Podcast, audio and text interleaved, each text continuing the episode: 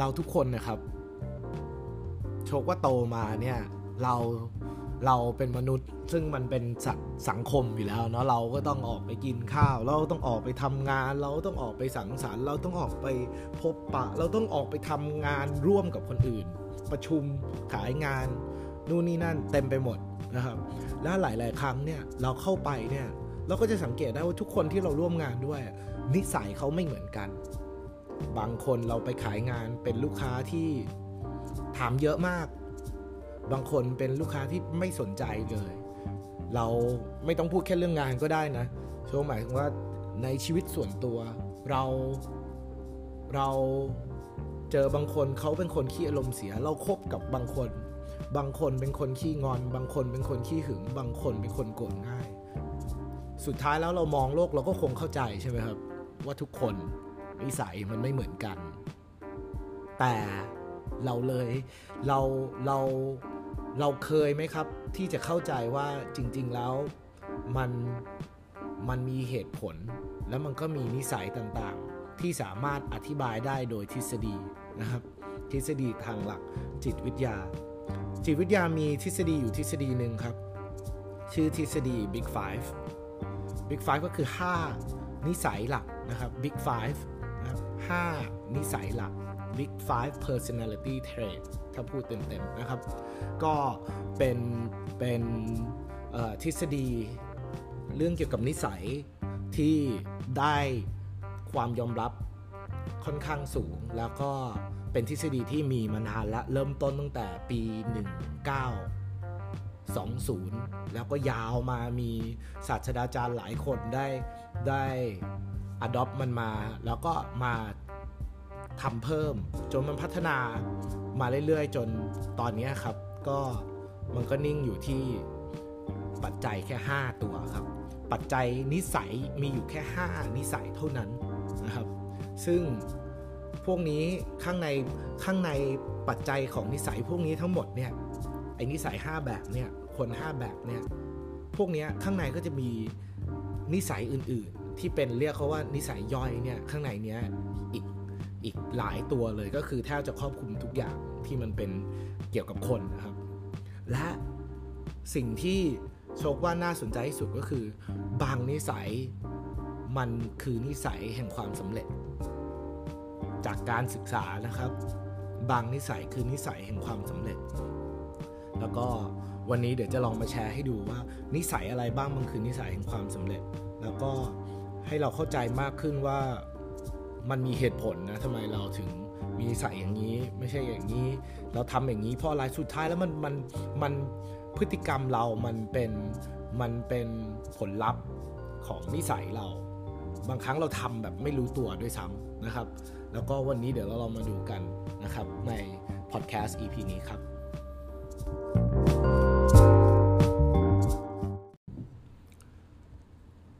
ครับก็มาเริ่มกันเลยดีกว่าครับกับ Big Five Personality Trait นะครับ Big Five Personality Trait เนี่ยก็บอกแล้วว่ามันเหมือนเป็นมันไม่ได้มันไม่ได้เป็นนิสัยนะแต่มันเหมือนเป็นเป็นเป็นเป็นเกณฑ์วัดมากกว่านะครับวัดแบบอารมณ์อารมณ์ประมาณว่า หนึ่งถึงสิบ นะครับว่าเราเป็นเป็นอย่างนี้มากหรือน้อยนะครับ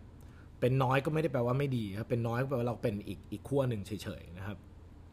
เอ่อวิธีการที่เขาทำเทสของไอ้ Big Five Personality Traits เนี่ยส่วนใหญ่ก็คือมันก็จะเป็นอารมณ์ของการเอ่อเขาเรียกว่าเอ่อตัวอย่างเขาให้ตัวอย่างของสถานการณ์มานะครับแล้วดูว่าเราเนี่ยเห็นด้วยหรือไม่เห็นด้วยมากน้อยขนาดไหนให้ให้ให้ให้ point กับความความเห็นด้วยกับอันนี้ขนาดไหนอาจจะให้จาก level หนึ่งถึงสิบเฮ้ยเราเห็นด้วยมากเช่นเอ่อเช่นเราเดินอยู่ริมทางเนี่ยแล้วเราเจอขอทานเอ่อขอทานอยู่เอ่อข้างทางเนี่ยเราควักเงินให้เขาเนี่ยเห็นด้วยหรือไม่เห็นด้วย level ไหนหนึ่งถึงสิบนะครับหรือว่าถ้าเราอ่าเห็นเพื่อนสนิทเรากำลังโกงข้อสอบอยู่เนี่ย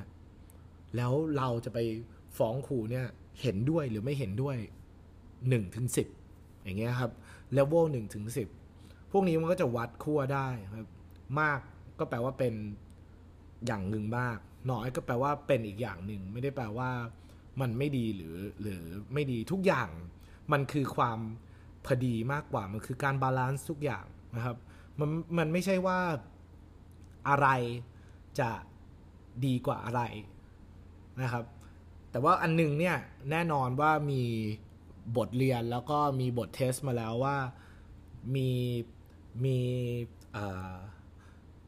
มีนิสัยอย่างหนึ่งที่จะเป็นนิสัยแห่งความสำเร็จมากกว่านะครับมันมีอยู่อันหนึ่งเดี๋ยวสุดท้ายเดี๋ยวผมจะบอกให้ว่ามันคืออันไหนนะครับโอเคเรามาเริ่มจากอันแรกเลยครับอันแรกก็คือเอ่อความเปิดรับประสบการณ์นะครับ openness to experience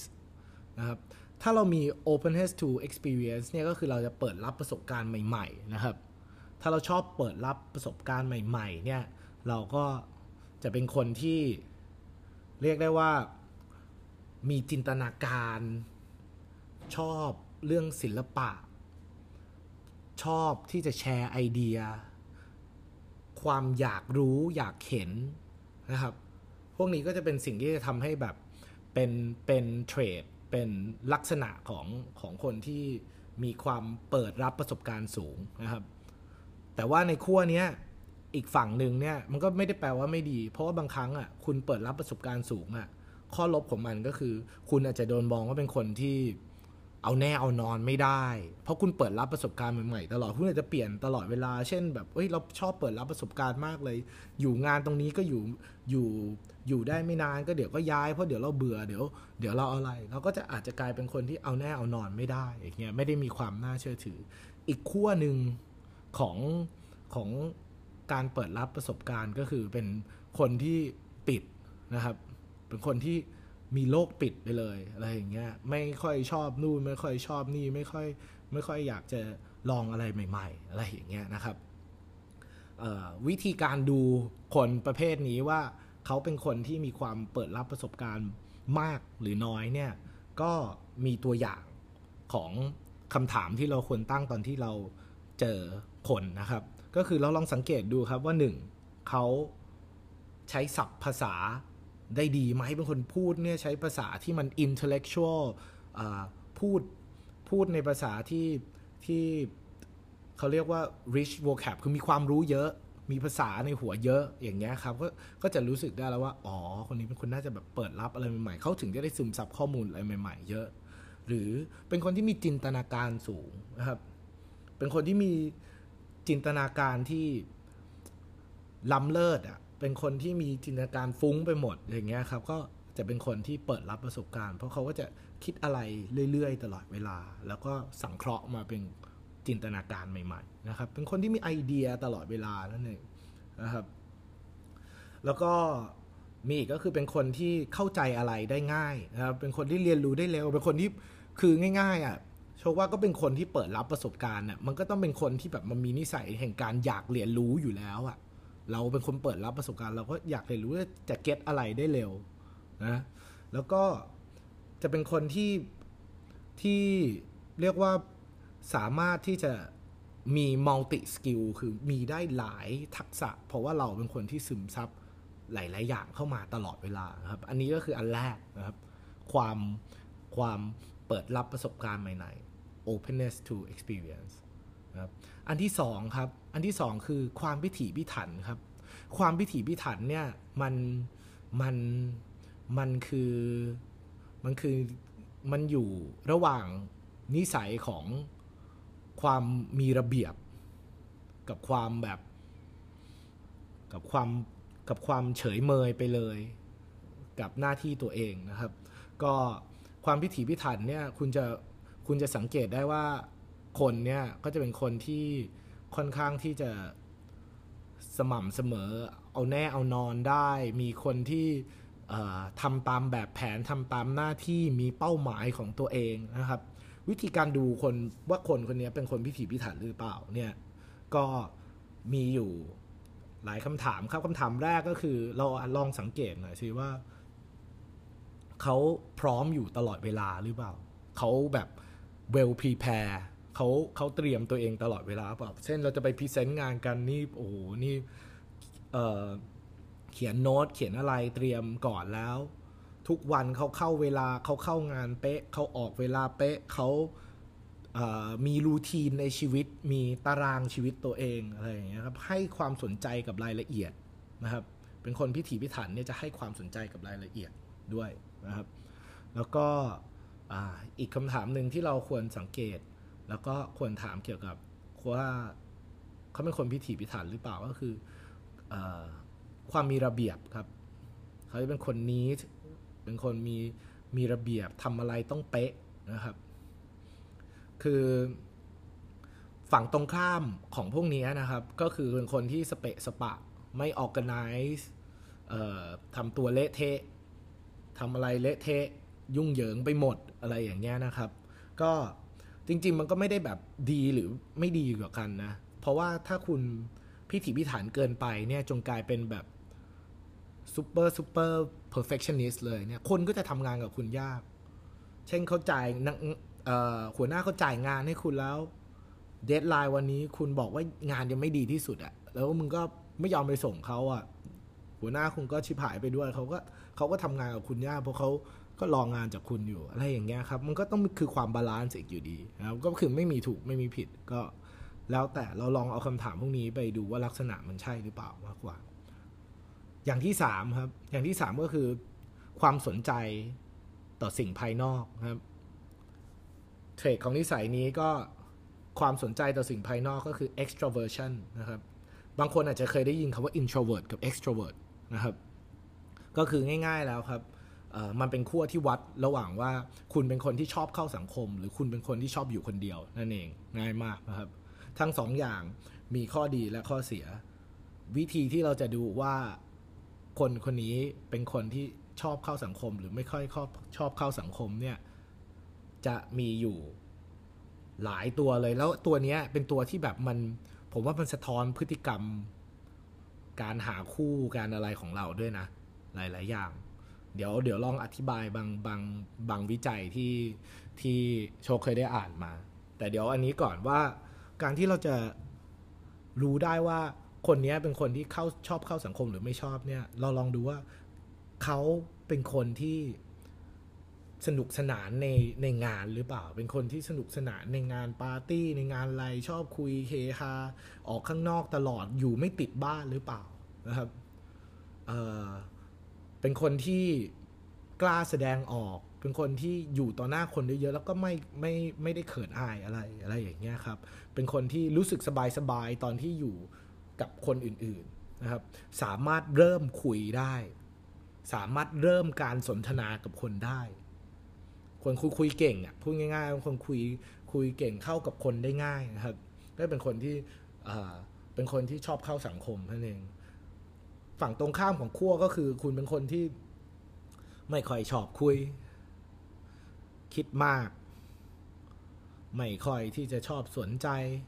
อะไรเท่าไหร่อะไรอย่างเงี้ยครับเป็นคนที่มักเงียบต่อหน้าคนแปลกหน้าไม่ชอบเริ่มคุยกับใครก่อนอะไรอย่างเงี้ยครับใช่พวกนี้เนี่ยมันก็จะมันก็จะสะท้อนหลายๆอย่างเหมือนกันนะครับเพราะว่าการที่เราไม่เจอใครเลยเนี่ยเราอาจจะมีเวลาให้ตัวเองเยอะแล้วอาจจะคิดแล้วสังเคราะห์อะไรได้มากกว่าก็ได้แต่บางคนเนี่ยเขาเข้าสังคมก็สุดท้ายแล้วเราเป็นนิสัยอะไรอ่ะเราก็มันไม่มีดีหรือแย่แล้วล่ะแต่เราจะใช้สิ่งที่ดีที่สุดของ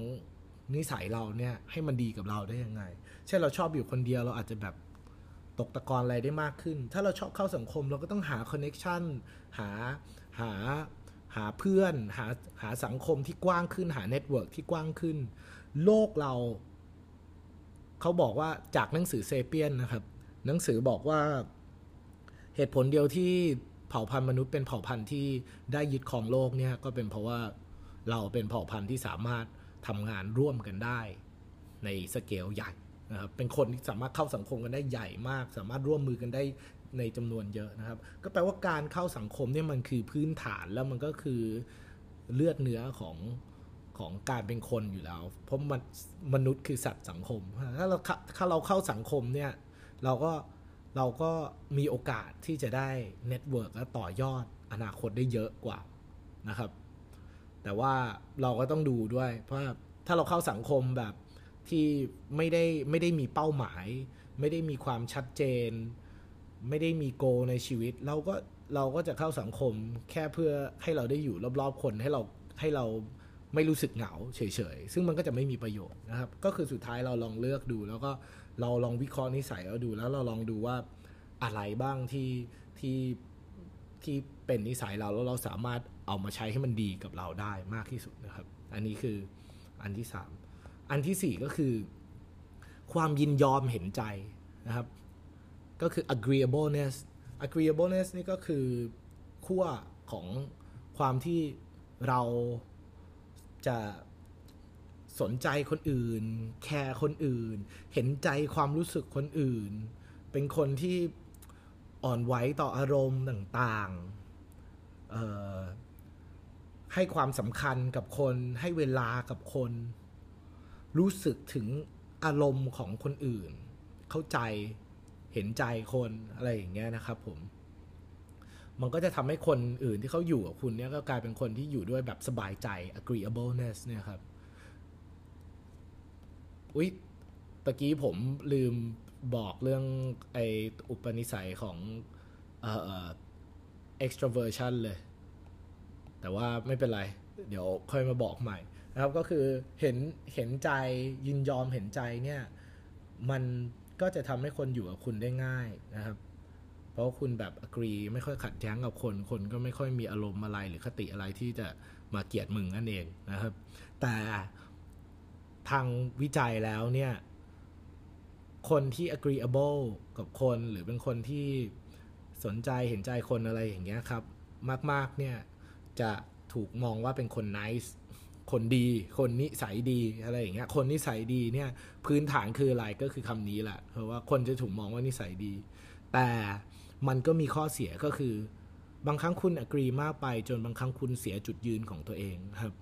ข้อเสียมันก็คืออย่างนั้นก็คือบางครั้งคุณจะมองว่าคุณเป็นคนไม่ไม่มีจุดยืนไม่ได้มีภาวะเป็นผู้นำเพราะอะไรคุณก็ agree ไปหมดสุดท้ายแล้วมันก็คือความ balance อีกอยู่ดีว่าคุณเนี่ยยอมคนส่วนใหญ่ได้แต่ในบางเรื่องเช่นเรื่องธุรกิจเรื่องที่คุณต้องมีจุดยืนคุณมีส่วนได้ส่วนเสียของของของธุรกิจมึงอยู่มึงก็ต้องมีจุดยืนของตัวเองอะไรอย่างเงี้ยครับมันก็คือการ balance ขั้วของทุกอย่างนะครับฝั่งตรงข้ามของของขั้วนี้ของการยินยอมก็คือก็คือมนุษย์ช่างแม่งคนหนึ่งของโลกเนี่ยครับก็คือมึงไม่สนใจคนอื่นเลยมึงชอบดูถูกคนอื่นมึงชอบตำหนิมึงมองโลกในแง่ร้ายนะครับมึงไม่สนใจว่า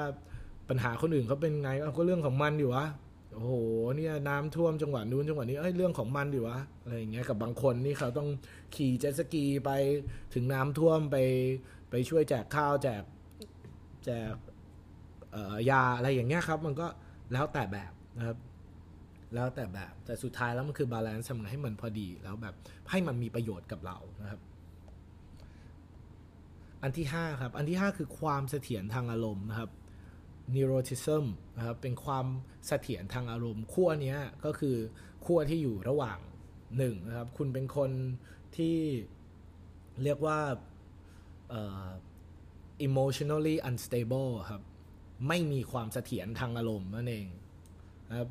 สุดขั้วของ neuroticism ก็คือคุณไม่มีความเสถียรทางอารมณ์คุณแบบเป็นคนที่มีคำว่าอารมณ์ชั่ววูบแบบง่ายเป็นคนที่อารมณ์อ่อนไหวง่ายอะไรอย่างเงี้ยครับเป็นคนที่อารมณ์เสียง่ายคุณคุณเป็นคนที่ใจโลเลเปลี่ยนไปเปลี่ยนมาคุณหงุดหงิดง่ายคุณเครียดง่ายคุณเป็นคนแม่งขี้รำคาญกูเกลียดแม่งไปหมดทุกอย่างเลยอย่างเงี้ยอะไรก็อารมณ์เสียใครพูดอะไรนิดหน่อยนี่ไม่ถูกใจด่าเขาแล้วอะไรอย่างเงี้ยครับอยู่ดีๆก็ปี๊ดอย่างเงี้ยก็เป็นเป็นคนที่เอ็กซ์ตรีมนะครับมีอารมณ์ที่มูดสวิงมูดเหวี่ยงไปเดี๋ยวกูขำเดี๋ยวกูร้องไห้อะไรอย่างงี้นะครับอีกขั้วหนึ่งของของของอันนี้ก็คือความเสถียรนั่นเองก็คือคุณจะเรียกว่าคุณจะเป็นคนรู้สึกสบายสบายเรื่องต่างๆคุณจะไม่ค่อยซึมเศร้าคุณจะไม่ค่อยเครียดคุณจะไม่เวอร์รี่มากเกี่ยวกับปัญหาที่เข้ามาอะไรอย่างเงี้ยคุณจะเป็นคนนิ่งสม่ำเสมอกว่าอะไรอย่างเงี้ยนะครับแต่ว่าบางเรื่องมันนิ่งไม่ได้คุณก็ยังจะนิ่งเนี่ยคุณก็คุณก็บางครั้งก็บางครั้งมันก็บางครั้งมันก็อาจจะเป็นดาบสองคม อีกอีกอยู่ดีนะครับก็บางครั้งนะครับมันก็ไม่ได้แปลว่าแบบอันนึงมันดีกว่าอีกอันนึงคุณอาจจะนิ่งมากนิ่งกับทุกเรื่องเลยโจรขึ้นบ้านมายกเขาไปแล้วคุณตื่นมาของหายเอ้ยไม่เป็นไรเราคงทำบุญมาไม่พออะไรอย่างเงี้ยกลายเป็นว่านิ่งกับเรื่องปัญหาบางปัญหามันไม่ควรจะนิ่งก็เราก็ไม่ควรจะนิ่งนะครับแต่ว่าไอคนที่อารมณ์มูดสวิงน่าจะอยู่บนโลกยากครับเพราะว่าสังคมเขาจะไม่ค่อยโอเคกับคุณเท่าไหร่เพราะคุณจะ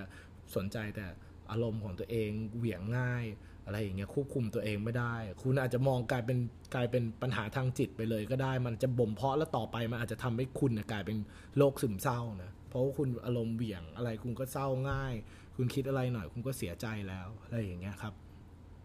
ครับก็มีอยู่ห้า ห้าตัวครับห้าตัวนี้คือพื้นฐานเลยพื้นฐานของของหลายๆอย่างหลายๆพฤติกรรมที่ที่เกิดขึ้นในชีวิตเราครับบางอย่างเช่นมันมันมีหลายวิจัยครับที่ต่อยอดคำถามว่าทำไมเราทำอย่างเงี้ยมาจากรากฐานของของทฤษฎี Big Five Personality นะก็คือหนึ่งแล้วที่ผมอ่านวิจัยมาก็คือ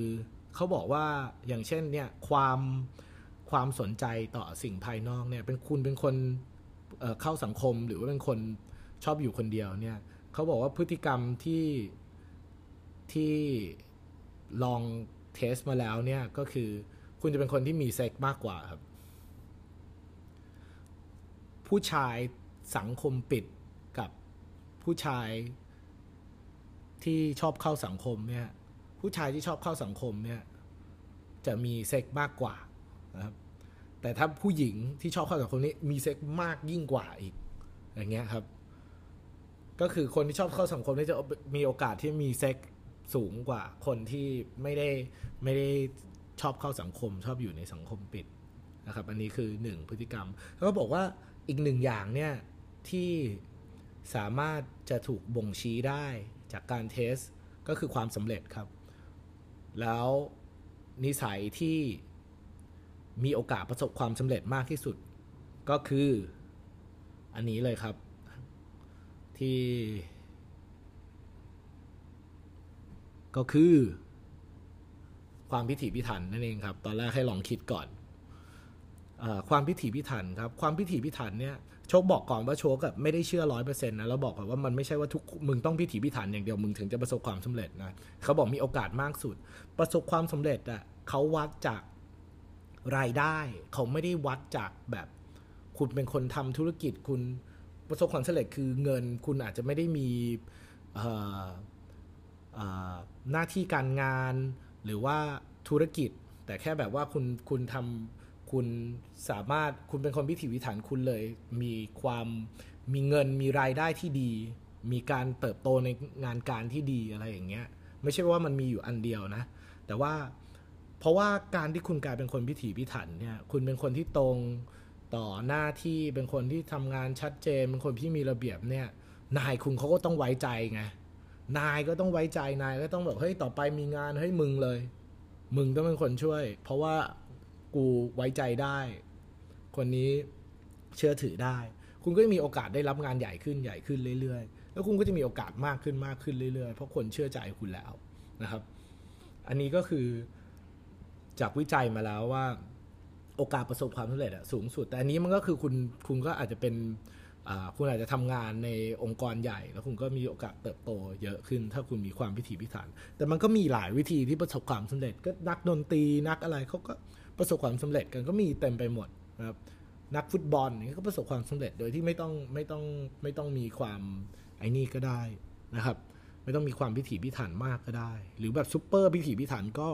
ประสบความสำเร็จได้เหมือนกันเช่นสตีฟจ็อบส์อย่างเงี้ยครับที่ทุกคนจะขึ้นชื่อแล้วว่าเขาเป็น perfectionist เป็นคนที่แต่ว่าเป็นคนที่อารมณ์เสียง่ายอะไรอย่างเงี้ยเห็นไหมว่าเขาก็เป็นคนที่มี mood swing แต่เขาก็ประสบความสำเร็จได้แปลว่าหลายหลายอย่างมันคือการบาลานซ์กันครับคุณต้องมีอะไรสักอย่างที่เป็นตัวตนคุณแต่ว่าอะไรที่มันไม่ดีเนี่ยก็ควรที่จะควรที่จะควบคุมมันครับเขาบอกว่า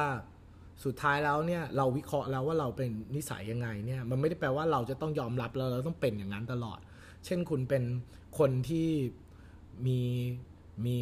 แบบมูดสวิงง่ายเป็นคนที่อ่อนแอทางอารมณ์เนี่ยเป็นเป็นเป็นคนที่เซนซิทีฟเนี่ยมันก็ไม่ได้แปลว่าแบบ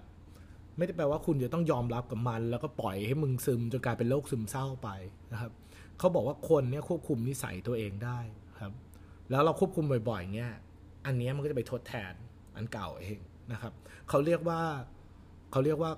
core principle นะครับ core principle ก็คือหลักการปัจจัยหลักหลักการหลักการ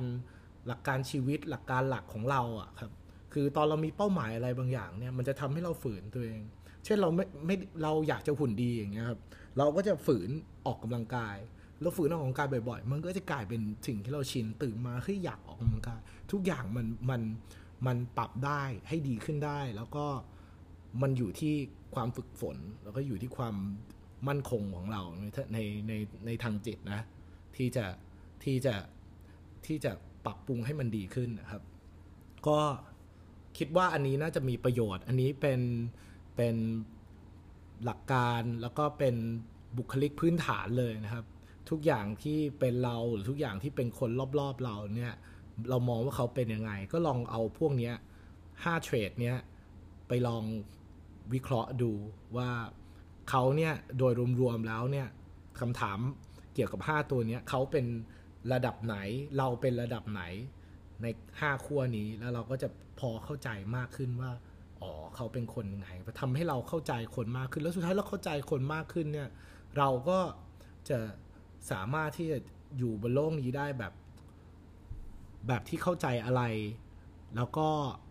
สามารถหาคำตอบของมันได้คือบางครั้งเนี่ยเรารู้ว่ารู้ว่าคนเขาเป็นคนขี้โมโหแต่เราไม่รู้จักรากฐานของทำไมคนคนหนึ่งมันเป็นอย่างนั้นแล้วมันมีมุมอื่นอีกนะอะไรอย่างเงี้ยคนบางคนจะถูกจะถูกมองแค่เพราะว่าบุคลิกเดียวเป็นคนขี้โมโหแต่จริงๆแล้วเขาอาจจะเป็นคนที่พิถีพิถันด้วยหรืออาจจะเป็นคนที่ชอบเปิดรับประสบการณ์ใหม่ๆด้วยอะไรอย่างเงี้ยครับมันมีมันมีหลายขั้วสุดท้ายแล้วเราอย่าเราอย่าตีความใครด้วยอะไรอย่างเดียวพยายามมองหลายๆด้านเพราะสุดท้ายแล้วเนี่ยขนาดทฤษฎีนี้มันยังบอกเลยว่าบุคลิกคนเราเนี่ยมันล้อมรอบเลยยังต้องห้าอย่างเลยนะครับไม่มีอย่างเดียวที่มาตีความความเป็นคนคนหนึ่งได้นะครับหวังว่ามันจะมีประโยชน์นะครับ Big Five Personality ทฤษฎีการวิเคราะห์อุปนิสัยและบุคลิกคนนะ